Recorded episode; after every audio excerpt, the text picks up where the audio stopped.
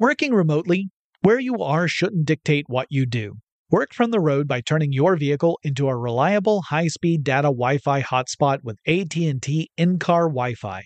On the network that covers more roads than any other carrier, take your work on the road and AT&T will be there to keep you connected. Connect up to 10 devices and stream conference calls, finish up that presentation, or answer last-minute emails. Why wait? Go to att.com slash in-car Wi-Fi today for free trial eligibility. Based on independent third-party data, number of devices varies by manufacturer. Always pay careful attention to the road and don't drive distracted. Wi-Fi hotspot intended for passenger use only when vehicle is in operation. Compatible device and vehicle required. Running a business is no cakewalk, but with SAP Concur Solutions, you can be ready for anything. You can manage travel, expenses, and AP all on one platform that's packed with AI and best practices, and that delivers it all through an easy, clear, I can't believe how simple that is experience. So, while not much can be done about that guy who never fails to burn the microwave popcorn and stink up the entire office, with SAP Concur, you can easily handle almost anything else. Take control of your business finances today at concur.com. That's C O N C U R dot com. When you think about the future, what kind of technology do you envision?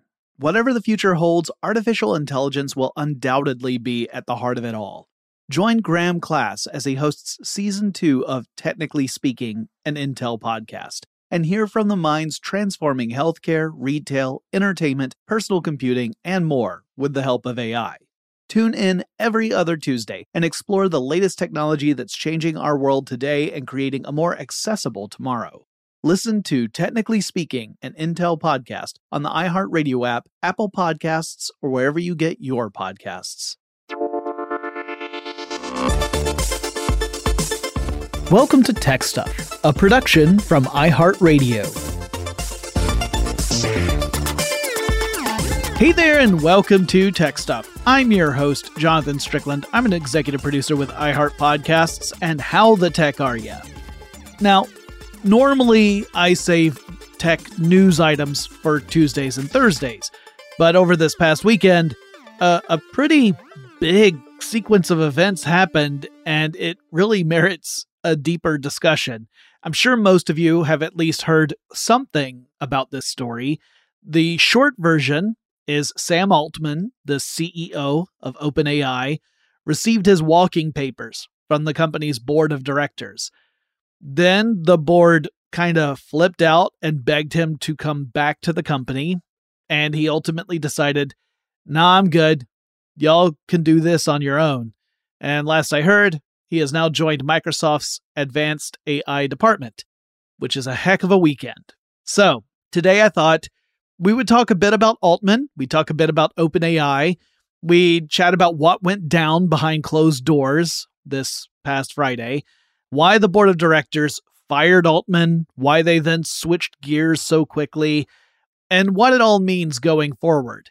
Now, I did an episode titled The Story of OpenAI at the beginning of this year, which published in January. Uh, I am going to retread a lot of that same ground here in a slightly different context because it's necessary to really unravel what was going on over the last weekend. So, first up, who is Sam Altman? Well, he grew up in St. Louis, Missouri, and as a kid, he became really interested in programming. According to The New Yorker, he was programming as early as age eight, and that he went so far as to take apart a Macintosh computer in order to learn how it worked. He also challenged social restrictions and taboos when a Christian group announced a boycott for an assembly that was supposed to be focused on sexuality, Altman came out to his community as gay and he challenged them to adopt an open attitude toward different ideas. And he was just a teenager at the time. So, very much someone who is curious, uh, motivated, and by most accounts I've read, fearless. Altman attended Stanford, but he was only there for two years. He studied computer science while he was there. In fact, he studied artificial intelligence by some of the leading thinkers in the discipline at Stanford. But he dropped out of college in order to work on an app and a business idea. So, in many ways, it was the stereotypical founder story of Silicon Valley, right? You go to Stanford, and when you're there, You're really there to make connections. you don't bother completing your studies, you drop out of school, you make a company, and then you get rich. It's kind of like, you know, the whole idea of step one, go to Stanford, step two, drop out, step three, profit. I guess you could argue that if you can make a successful tech business, there's no real point to completing your studies. I mean, if your studies are all about learning the technology and it turns out you already have a good mastery of that and you can make a profitable business, why would you continue to spend money going to school? Unless, of course, maybe you would grow more as a person and develop a deeper appreciation and understanding of things that could perhaps help you when you make decisions in the future. But don't listen to me. I graduated with a degree in the humanities. So I have these wacky ideas about how the experience of college is about more than just learning a subject. But that's beside the point. Let's get back to Sam Altman. So the app that he was working on with a few friends was called Loopt, L O O P T, and it was meant to let users to share their location data with selected other users. So you can make friends with people on the app and then you could share your precise location with that person. Kind of a shorthand way of saying, here I am. And it could facilitate stuff like real world meetups. Like imagine that you're heading to a concert venue and it's a big venue. There's a lot of different entrances and stuff. You get there, you're going to meet up with your friends. You use this app to say, this is specifically where I am so that you can find each other.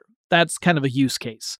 The Loopt team applied to the Y Combinator accelerator company to become part of their program. So let's talk about Y Combinator for a moment. It is, as I said, a startup accelerator organization. So Y Combinator, its purpose is to provide early funding in promising startup ideas in order for them to start to get off the ground. So it's an early investment part of a, a startup so that they can at least get a chance to mature into an actual business.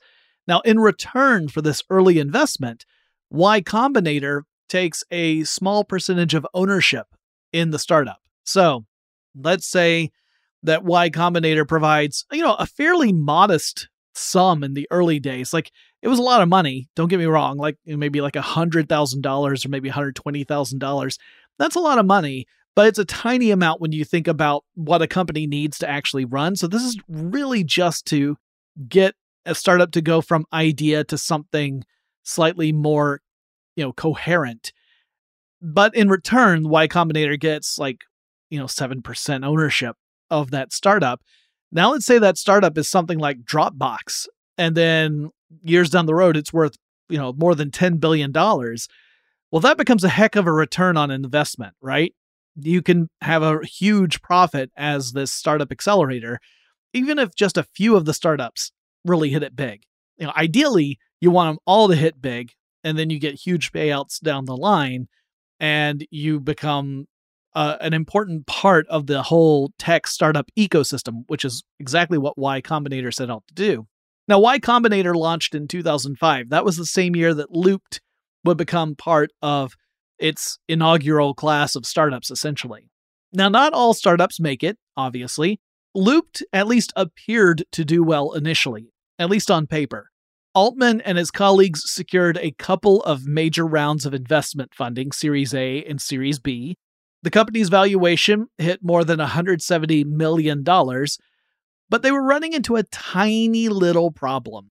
They had developed this app and they couldn't convince people to use it.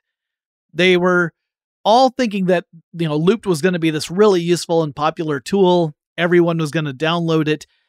But it turns out the general public didn't seem to agree with that. And so in 2012, Loopt, that team, accepted an offer from the company Green Dot, and they sold Loopt for around $43 million.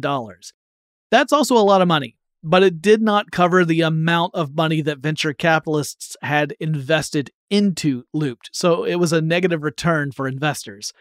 You know, sometimes you bet on the ponies and you lose. But Altman walked away with around 5 million bucks, so it was a pretty decent return for him even though the app that he had worked on for several years never really gained traction. Now, in the wake of this disappointment, Altman founded a venture capital company of his own, and it was called Hydrazine Capital. So he sunk most of his personal wealth that he had earned from this sale into this new venture capital company, and he also raised millions more from other investors. He focused on investing in companies that were in the Y Combinator program, and he was largely successful in this. He, he was picking some really good startups, and he was backing ones that would become a big deal in the tech space a few years down the road, and so he was seeing big returns on those investments.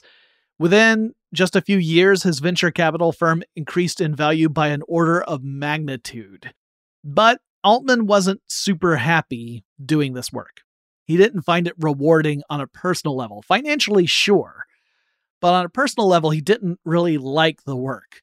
So he then extricated himself from the venture capital company to try and do something else. Now, around this same time, the folks who were behind Y Combinator we're looking to hand off the whole accelerator program to someone else to lead it. And that someone else ended up being Sam Altman. Uh, the guy had gone through the process with Loopt, and now he would be running it. And he reportedly agreed without hesitation. He was eager to do this job. It was something that he didn't even necessarily know he wanted to do, but once he was offered it, he he was really enthusiastic about doing it. So he really ramped up Y Combinator and Altman began recruiting, you know, startups that were focused on science and technology. So we're talking about bleeding edge stuff like quantum computing or nuclear power or AI, that kind of stuff. Around this time, he started to be part of a group that included Elon Musk.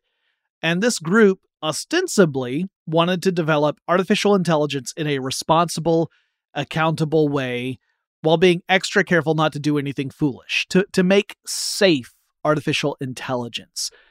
You know, they didn't want to go down the wrong path and do something like accidentally unleash Skynet and Terminators all over the place. So this group would become OpenAI. Now, the original OpenAI was a nonprofit organization, and the whole idea was to help in this effort to foster the development of artificial intelligence in a responsible and safe way. It wasn't some for profit company pushing a generative AI chatbot at that time, and it was not yet a partner to massive companies like Microsoft. So, Altman was running Y Combinator, and he also began to work with the OpenAI folks and tried to recruit various leaders in artificial intelligence to join OpenAI. In 2015, Sam Altman published a two part blog post about machine intelligence and, quote, why you should fear it, end quote. And it starts off with the comforting sentence, and I quote, Development of superhuman machine intelligence, SMI, is probably the greatest threat to the continued existence of humanity. End quote. Now, Altman allows that other massive threats, like, say, an asteroid hitting the Earth, are possibly more likely to happen than superhuman intelligent machines run amok. But he also points out that a lot of the other threats that we think of, like super volcanoes and climate crisis, might end up having a massive impact on the human population, but probably wouldn't just totally wipe out humans in totality. But superhuman machine intelligence, he argued, did have that potential. And that this is why he thought of it as being the most important uh, or perhaps most dangerous threat. Altman goes on in those blog posts to point out that SMI doesn't have to be malevolent to be a threat. Just setting an SMI to complete a task like trying to manage resources could end up causing massive human harm. Uh, the SMI might determine that the biggest cause of resource depletion is the human race. So, presto, you get rid of the people, and now you don't have to worry about these resources running out anymore. Now, that's an oversimplification, but you get the idea. Altman's point is if you don't develop artificial intelligence in a way that is safe, you can get terrible consequences, whether that was your goal or otherwise. And of course, there are malicious ways to use AI, right? You could develop AI in an effort to try and come up with new biological weapons, for example. That's often a scenario that's cited by uh, concerned critics of artificial intelligence. That's certainly something that could potentially happen. So again, Altman saying, well, you need to have the right team responsible to develop AI in a way that is most likely to benefit people and to protect people from malicious or badly designed AI. So, Altman makes an argument that machine intelligence could hit an inflection point once recursive self improvement becomes a real possibility. That means if we get to the point where we can create machines that are smart enough to reprogram themselves and to reprogram themselves in a way that is better than what humans could do. So, to program these machines at a, a higher than human level of capability, a superhuman capability, if you will, then machines suddenly engage in self improvement and can do so at increasingly shorter intervals. They get better at doing the thing that they're doing. So they get better at improving themselves and they improve themselves over and over. And this becomes a version of the singularity, which is a moment where change is so sudden and it's happening all the time that effectively it becomes impossible to even describe the present. Everything will change and continue to change at a rate that's beyond our ability to describe. Altman says we might be creeping toward that now, and maybe we're creeping toward it at a rate that's just impossible for us to notice because it's so gradual. That makes it really tricky because it could be that it goes from it's happening so slowly that we can't notice it to it's happening so quickly that we are unable to describe it. And that there's no point in the middle where we can say, wait a second. So in part two of his blog post, Altman makes a clear argument. He says, quote, the US government and all other governments should regulate the development of SMI. In an ideal world, regulation would slow down the bad guys and speed up the good guys. It seems like what happens with the first SMI to be developed will be very important. End quote.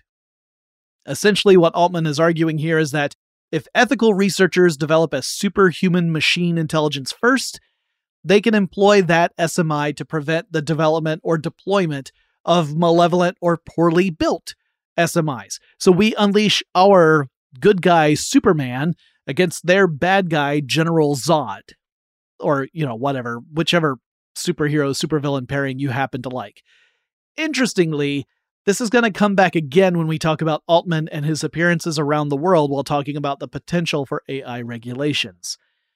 Before we dive any further into this, let's take a quick break to thank our sponsors, and we'll be right back.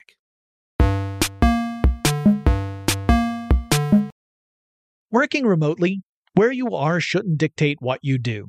Work from the road by turning your vehicle into a reliable high-speed data Wi-Fi hotspot with AT&T in-car Wi-Fi.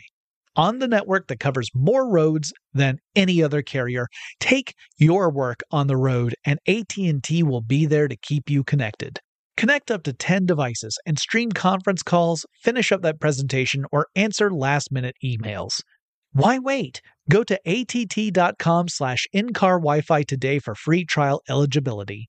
Based on independent third party data, number of devices varies by manufacturer. Always pay careful attention to the road and don't drive distracted. Wi Fi hotspot intended for passenger use only when vehicle is in operation. Compatible device and vehicle required. Running a business is no cakewalk. There is a ton to keep track of employees to keep happy, spending to control, travel to plan, and on top of it all, nobody knows exactly what the future holds. Your finance team always has to be ready to change. But with SAP Concur Solutions, you can be ready for anything. You can manage travel, expenses, and AP all on one platform that's packed with AI and best practices, and that delivers it all through an easy, clear, I can't believe how simple that is experience and you can finally say goodbye to the costly mistakes and risks that come from manual work and spreadsheets. So, while not much can be done about that guy who never fails to burn the microwave popcorn and stink up the entire office, with SAP Concur, you can easily handle almost anything else. Take control of your business finances today at concur.com. That's C O N C U R.com. I'm Katya Adler, host of The Global Story. Over the last 25 years, I've covered conflicts in the Middle East, political and economic crises in Europe, drug cartels in Mexico. Now I'm covering the stories behind the news all over the world in conversation with those who break it. Join me Monday to Friday to find out what's happening, why, and what it all means. Follow the global story from the BBC wherever you listen to podcasts.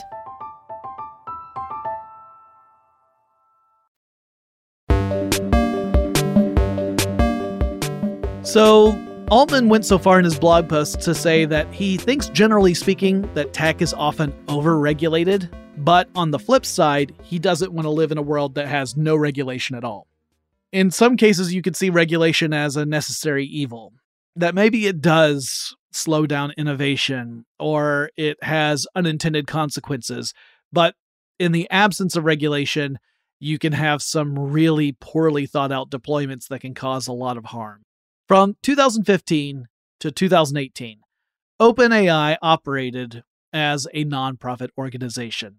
Uh, the organization championed the open part of its name, claiming that it would freely share research and its patents with AI researchers all around the world, all in an effort to ensure safety in AI development.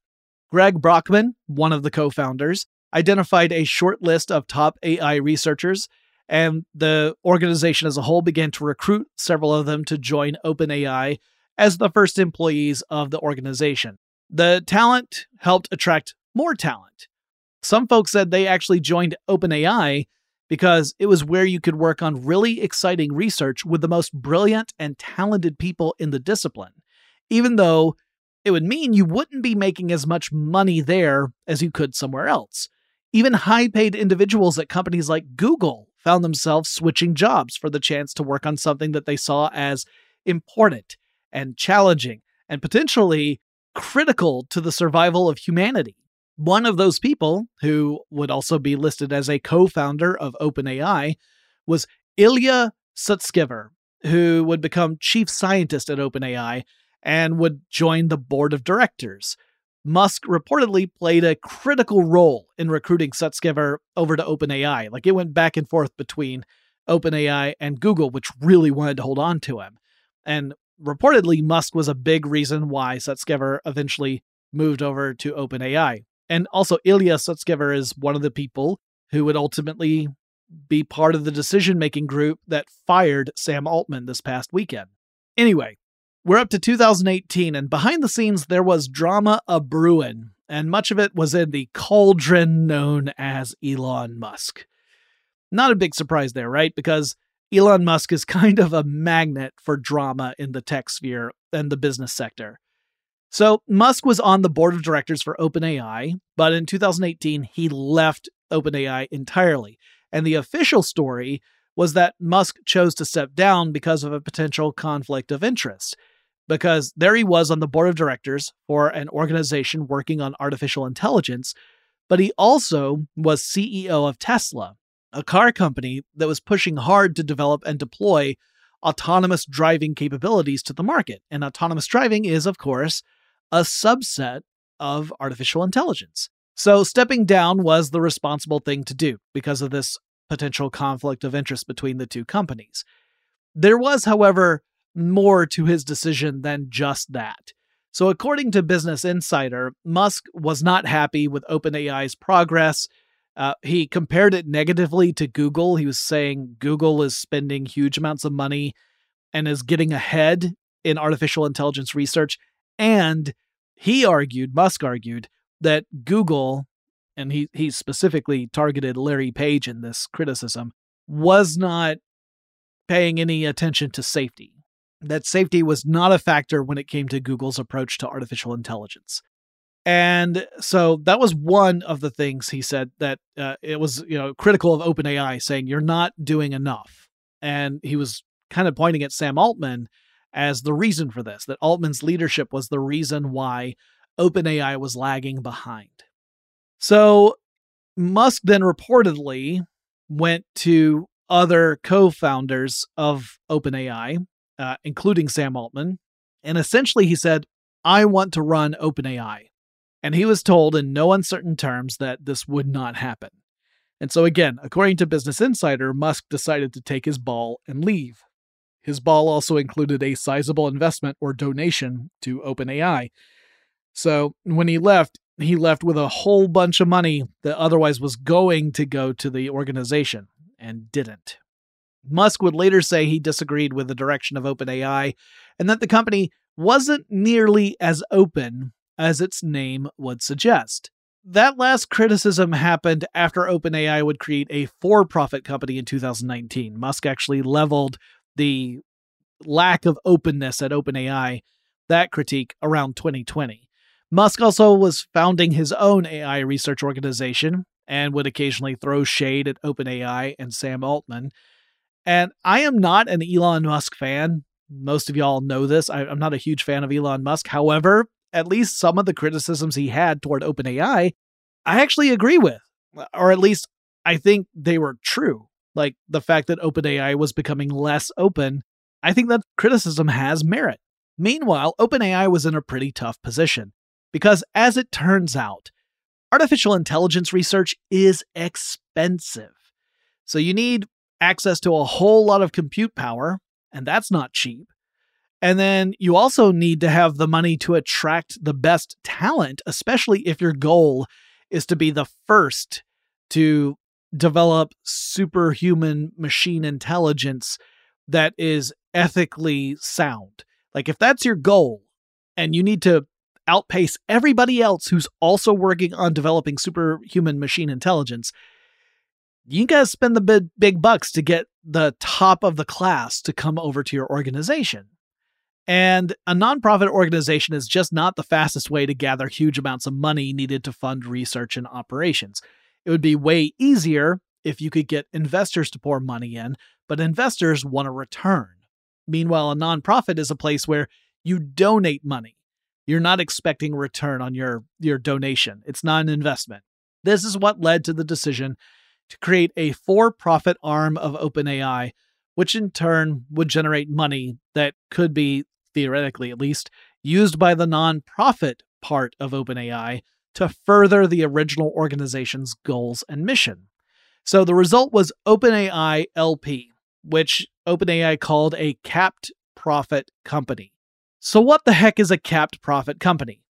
That's actually a really good question because I've found two somewhat conflicting answers from various sources. Like they lay it out in two different ways that are similar but distinct. So I'm going to give you both of the ways that it has been explained in various sources because I'm going to be honest with y'all, I'm not a business person, despite the fact that I have hosted a business podcast in the past. I'm not really a business person. So I can't pretend like I have a firm grip on this. And also, OpenAI was kind of charting new territory while they were announcing this. But here are the two ways that it is frequently described. So, version number one means that OpenAI would accept investments from venture capitalists and then would pay out returns on those investments from profits, but only up to a certain amount. So, in OpenAI's case, the early backers, the people who first poured money into OpenAI, would have a cap of 100 times their initial investment. So, let's take a very simple scenario. Let's say that some kids in your neighborhood want to start a lemonade stand and you invest $1 into their lemonade stand. Now, let's say the kids running the stand turn out to be business geniuses and your dollar investment helps lead that stand into making tens of thousands of dollars in profits. Like, even after the expenses, these kids are raking in tens of thousands of dollars. However, when you invested, you did so knowing there was a 100 time cap on returns. So that means the most you're ever going to get from the stand is $100. It's a 100 times return on your investment. Meanwhile, those snot nosed kids who never could have made the stand without your dollar are pocketing thousands of bucks and they're franchising across the town. Those rotten kids.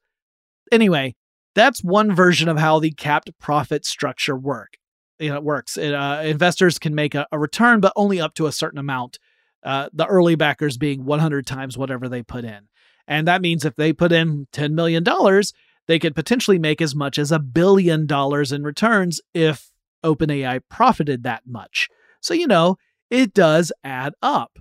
However, there is a second explanation for capped profit that, like I said, is slightly different. So, in this version, investors would pour money into OpenAI, and OpenAI would hold back on distributing any returns on profits until those profits reached at least 100 times the investments that had been made. So, using our lemonade stand example, you've donated $1 to the lemonade stand business. You would not see a return on that investment until the lemonade stand made at least $100 in profit. At that point, you could start to receive returns. And a few explanations kind of combine the first version I mentioned and this version. And and frankly, just to be transparent, this kind of confuses me. So, for example, uh, Time at time.com uses the second explanation, right? That you don't get any returns until the profits reach 100 times whatever your investment level was. But then includes the phrase, quote, anything above that, being the 100 times profit, would be donated back to the nonprofit. So if that's the case, it means you wouldn't get a return until the profits hit that 100 times your investment. And then anything over 100 times your investment would be going toward the uh, an investment into the nonprofit or a donation into the nonprofit, which means I guess you would be limited to a hundred times. Pro- I don't know. Like maybe it's a combination of these two, but it's just been poorly reported in various places. It just it seems a little confusing to me. And it also seems like it'd be confusing from an investor standpoint of whether or not it would even make sense to pour money into this. I think a lot of reporting around the cap profit nature is just incomplete, and that's the problem. That there were just there's just a lack of good explanations of this, and also, I mean, I'm dense, so that's the other part of the problem. But anyway, however you frame the context of a capped profit company, the structure would give OpenAI the chance to court investors and to hold a whole bunch of money that they could then pour into research and recruiting. A 100 times factor is pretty darn big, and arguably, you could say this was necessary because while OpenAI had this noble mission, the truth is, you still had massive companies like Amazon and Google and Meta. These companies have really deep pockets and a desire to invest in AI research. And if you didn't do something, there was just no way, no matter how noble the cause, you were going to keep up with these companies. So that was kind of the decision making factors that drove OpenAI to launch this for profit arm of the organization. And uh, that didn't make everybody happy. In fact, it was controversial to put it lightly. There were critics who were asking if it would even be possible for OpenAI to continue to pursue its mission of ethical AI development while also operating a commercial business that was profiting off of artificial intelligence development. That these two things could not be in alignment and would mean that ultimately OpenAI would not be able to achieve its mission. Complicating matters was that OpenAI began to back away from that whole open part of the philosophy, which again Elon Musk would criticize in 2020. OpenAI cited a concern that malicious developers might take the information, the research being shared from OpenAI, and use that information to develop nasty and harmful applications, or at least poorly designed ones. So now they're saying, you know, our knowledge is dangerous. So I know we said we were going to share it so that we could benefit humanity, but now we're scared that if we share it, people will misuse it. So we're not going to do that anymore. So again, like like Musk was saying, it was no longer being as open as the name had implied. So yeah, his criticisms had weight. OpenAI really was moving away from an unassailable non-profit status and also was getting less open in the process. Sure, the folks at OpenAI had explanations for why they were doing this, but it didn't change the fact that the OpenAI of 2019 was fundamentally different than the organization that had started in 2015. All right, we're going to take another break. When we come back, we'll talk more about what happened in the following years that then led to the situation that we saw unfold this past weekend. But first, let's thank our sponsors.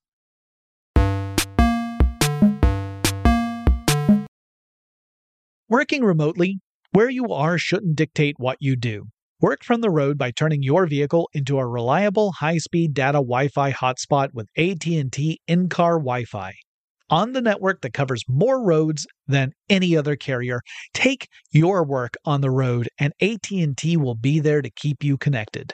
Connect up to 10 devices and stream conference calls, finish up that presentation, or answer last-minute emails.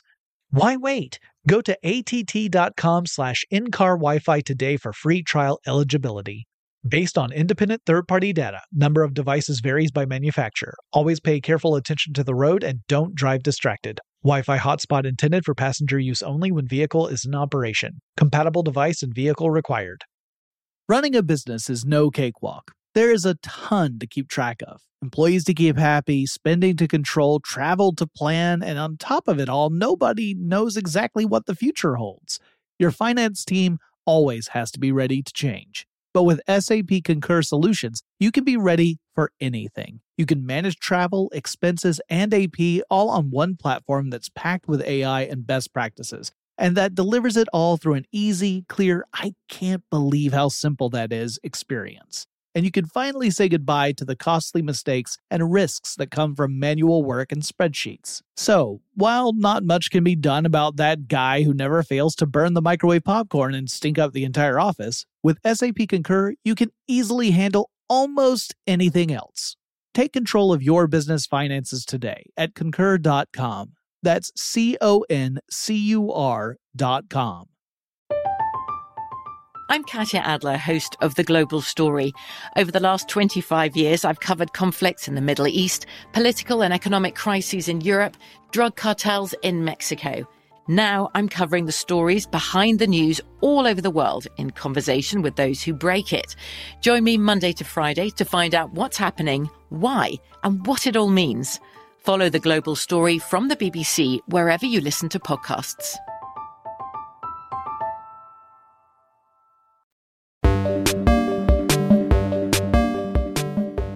Okay, so we left off in around 2019. We're going to skip ahead a few years. So the battle for AI talent was a constant one in the tech space.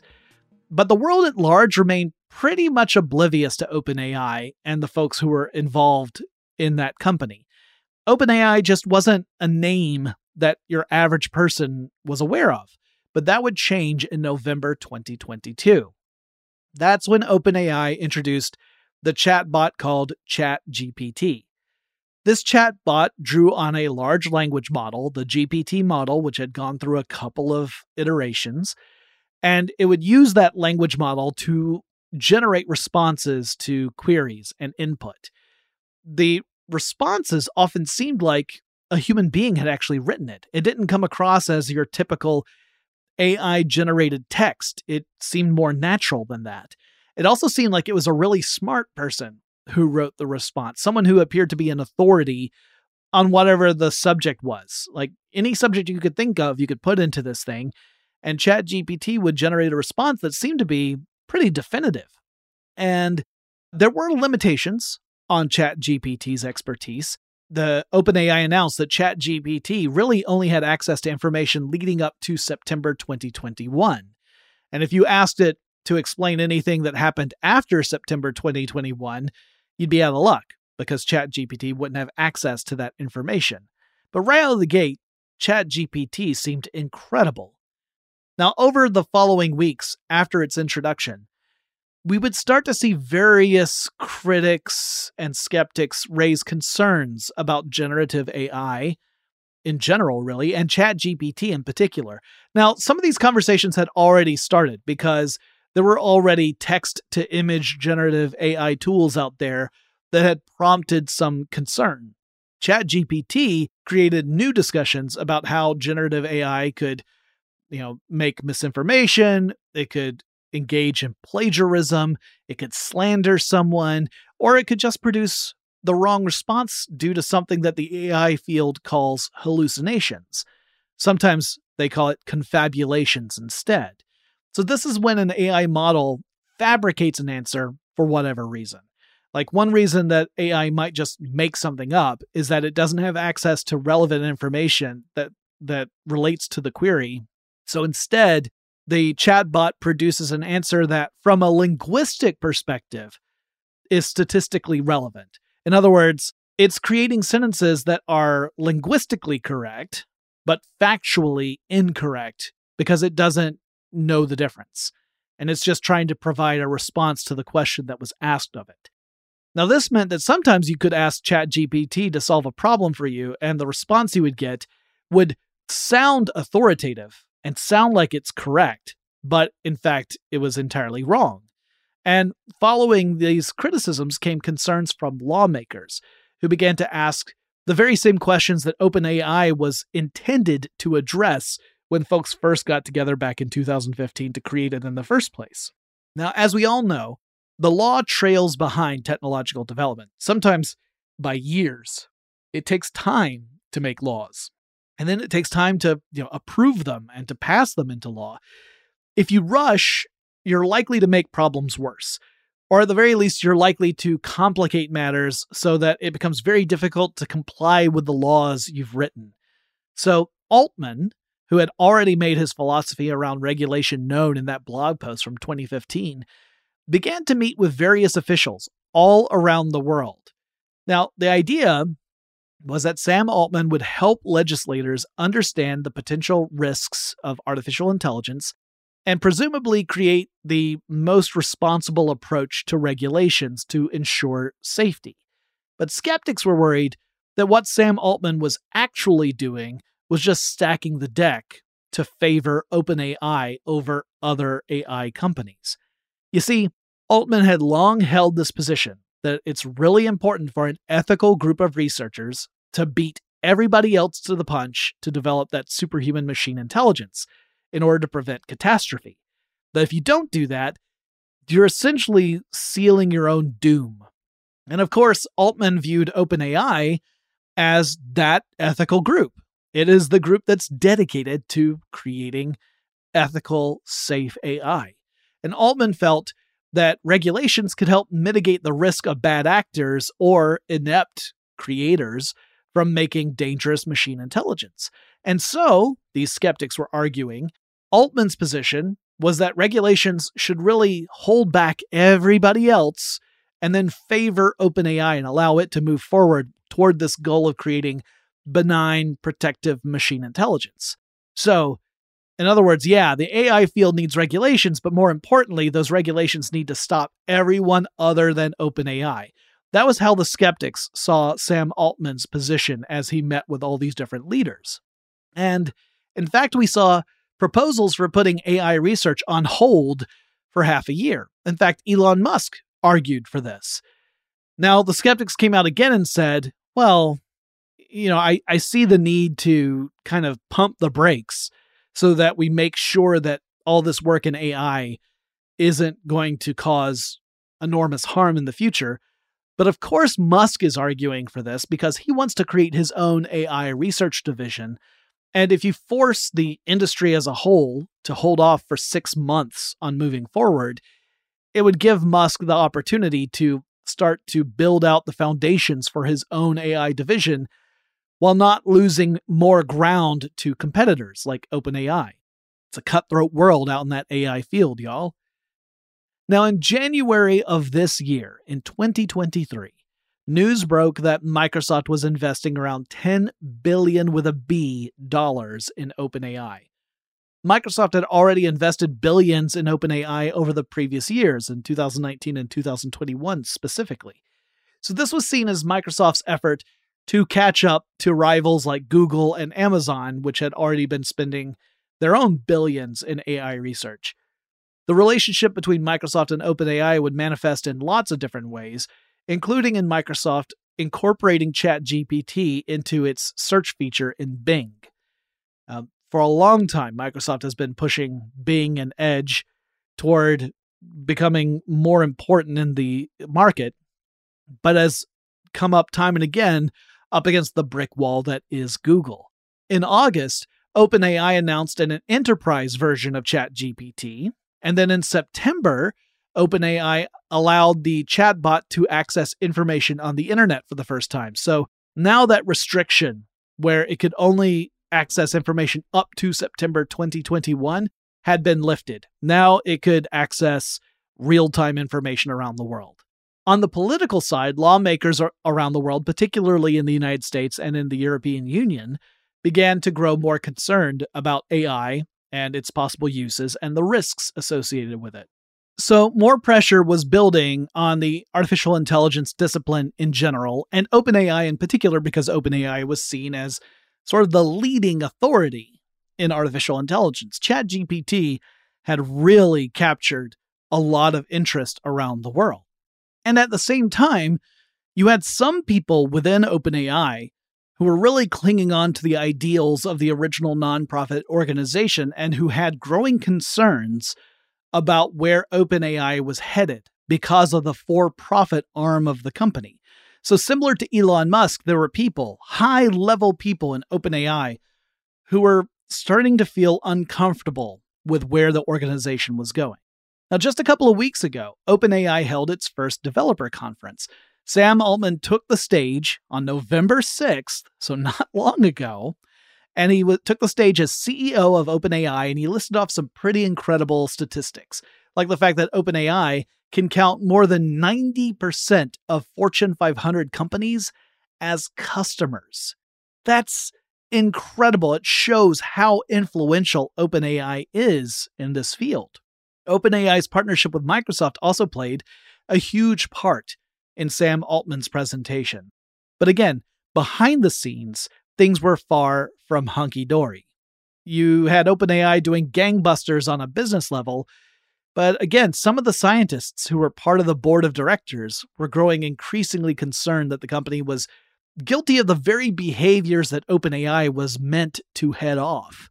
That OpenAI was developing and deploying tools without putting in appropriate safeguards or considering the consequences of unleashing these tools. That OpenAI had become more about monetizing technologies and innovation and less about ethical development of artificial intelligence. There were also some personal tensions that were growing between Altman and other members of the board, such as Ilya Sutskever.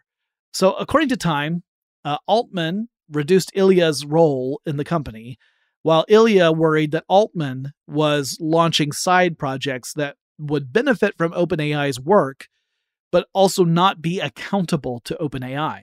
So, in other words, Ilya was worried about this sort of conflict of interest that Altman was going to end up pursuing some developments of artificial intelligence that were not governed by the board of OpenAI and thus not constrained by these ethical concerns. So, this really boiled over during the developer conference. Altman made several announcements that Ilya reportedly objected to, including the unveiling of a customizable version of ChatGPT that, in theory, could run autonomously once it was told what tasks it was supposed to handle. So the critics on the board outnumbered Altman's supporters. You had essentially two camps. You had the people who thought Altman was in the right, including Altman and Brockman, uh, and then you had other members who were more concerned. And last Friday, that's when the board decided it was time to fire Sam Altman. They saw Altman as being too reckless, not nearly cautious enough. And despite OpenAI's market performance, which was incredible, they felt the company was moving in the wrong direction and that it needed new leadership as a result. So they decided they had to fire Sam Altman as CEO. Now, reportedly, Altman learned of this fate in a Zoom meeting. Ilya was the one who told him that he had to go to this Zoom meeting. And it happened shortly before the board announced their decision publicly. Uh, Greg Brockman, co founder, president of OpenAI, he was not told of this meeting. And in fact, he found out about Sam Altman getting fired just shortly before OpenAI released the news to the public. Similarly, Satya Nadella, the CEO of Microsoft, also found out essentially when the news got released to the public. And this set off a metaphorical explosion in the tech world. First, OpenAI's board didn't exactly have a real good transition plan in place to handle this, nor did it seem to really comprehend the extent of the fallout this decision would have, particularly in the way they did it, where they did not consult with Microsoft, a partner that was going to invest $10 billion into the company, or talk it over with the other executives before making the decision. So even the folks who agreed that Altman was perhaps not being cautious enough felt that the board's move was poorly thought out and even more poorly executed. It's really hard to argue against that. Like, even if you feel that Sam Altman was absolutely leading OpenAI in the wrong way, the wrong direction, you can also say that the way the board handled this ultimately was disastrous. So, Greg Brockman announced that he was leaving OpenAI once the news went public that Sam Altman had been fired. So, OpenAI would see both its CEO and its president leave the company in one day. Some members of the board, like Ilya, expressed regret for having supported the measure to fire Altman. Like they said later, like, I kind of wish we hadn't done that. Yeah, Ilya Sutskever would go on to sign an open letter saying as much, and even threatened to leave OpenAI along with more than 500 other staff members over this decision. Which is a big old whoopsie, right? So the board found itself in extremely hot water. They had done the classy thing of waiting until a Friday to announce a massive decision. My guess is this was probably in an effort to take at least some of the sting out of the news cycle. The idea being like, well, if it's on a Friday afternoon, no one's going to pay attention because we're going into the weekend. By the time it comes around to Monday, things are going to cool off a bit. Plus, here in the United States, we're going into a holiday week with Thanksgiving. So there won't be a whole lot of opportunity to bring a whole lot of attention to this, and we'll be able to get away relatively unscathed. That is not how it turned out, however. Instead, the news media went bonkers with this decision. And how could you not? ChatGPT and OpenAI, they had been the center of so many headlines throughout the whole year. Of course, this was going to get a lot of attention. And so while they were hoping that they could get away with this without it being too painful, uh, immediately investors started to freak out about this change. A bunch of them essentially indicated that they would pull out of OpenAI and they would back whatever Altman chose to do next. So if Altman launched his own competing artificial intelligence company, they were going to back Altman, not OpenAI. There were hints that Microsoft could potentially even do the same, and that's 10 billion dollars. Plus, you had the general staff who felt that this was the wrong move and they felt that this was a terrible mistake and they were threatening a mass walkout of the company. It, it was pretty much the worst reaction you could expect from a big announcement. So it did not take very long for news to break that the board was trying hard to take back what it had done and to try and convince Altman and Brockman to return to the company. But by then, the damage had been done. Altman was not interested in coming back. Specifically, he said, unless the board stepped down, he would not come back. And that would become a real sticking point. Mira Murati, the chief technology officer for OpenAI, would serve as interim CEO for about two whole days. Murati reportedly was the person who actually reached out to Altman to try and convince him to come back to OpenAI, but while uh, Altman did return to OpenAI's headquarters to negotiate, and he said it was the first and only time he would ever have a guest badge to OpenAI, those negotiations didn't really go very far. So the board decided on a new interim CEO, perhaps because of a perception that Murati was maybe a bit too pro Altman and they needed to get someone who would be more in their pocket. they chose the former CEO of Twitch, Emmett Shear, who doesn't have any, you know, experience with artificial intelligence. By this time, the board of directors consisted of just four people, people who have been pressured to step down but refused to do so. Thus, Altman did not come back to the company. Altman and Brockman, meanwhile, weren't exactly on the job market for very long because Microsoft swiftly hired both of them to head up a new advanced AI research team within Microsoft.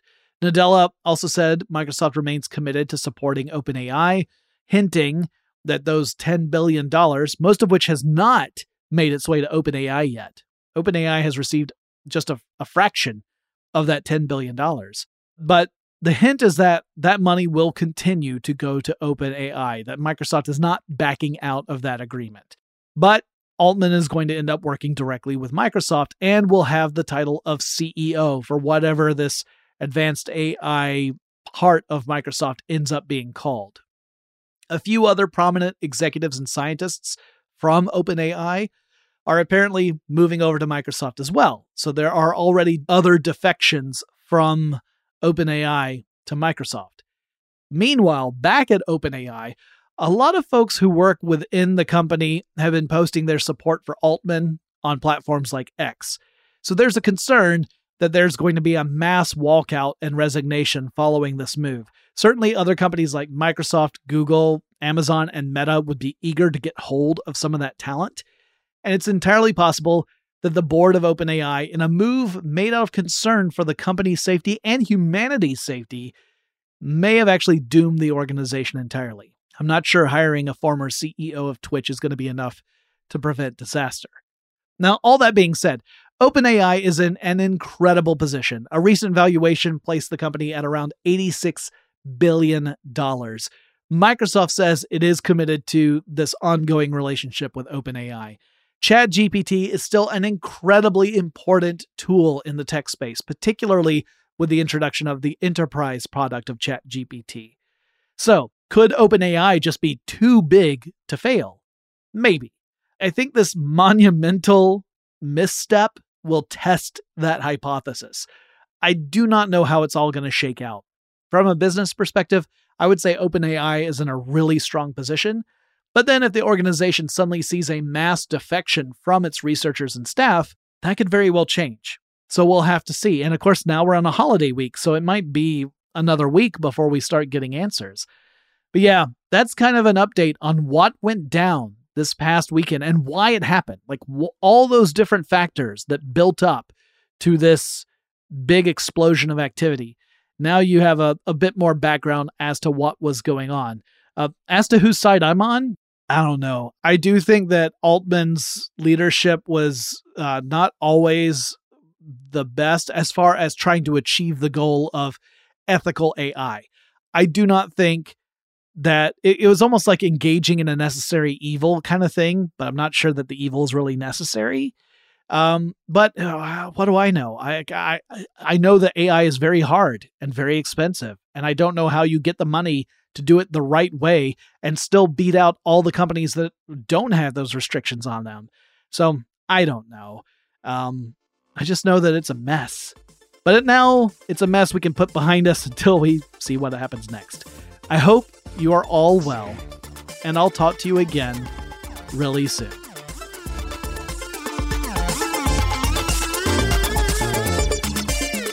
Tech Stuff is an iHeartRadio production. For more podcasts from iHeartRadio, visit the iHeartRadio app, Apple Podcasts, or wherever you listen to your favorite shows. Running a business is no cakewalk, but with SAP Concur Solutions, you can be ready for anything. You can manage travel, expenses, and AP all on one platform that's packed with AI and best practices, and that delivers it all through an easy, clear, I can't believe how simple that is experience. So, while not much can be done about that guy who never fails to burn the microwave popcorn and stink up the entire office, with SAP Concur, you can easily handle almost anything else. Take control of your business finances today at concur.com. That's C O N C U R.com. From BBC Radio 4, Britain's biggest paranormal podcast is going on a road trip. I thought in that moment, oh my God, we've summoned something from this board. This is Uncanny USA he says, Somebody's in the house. And I screamed. Listen to Uncanny USA wherever you get your BBC podcasts, if you dare.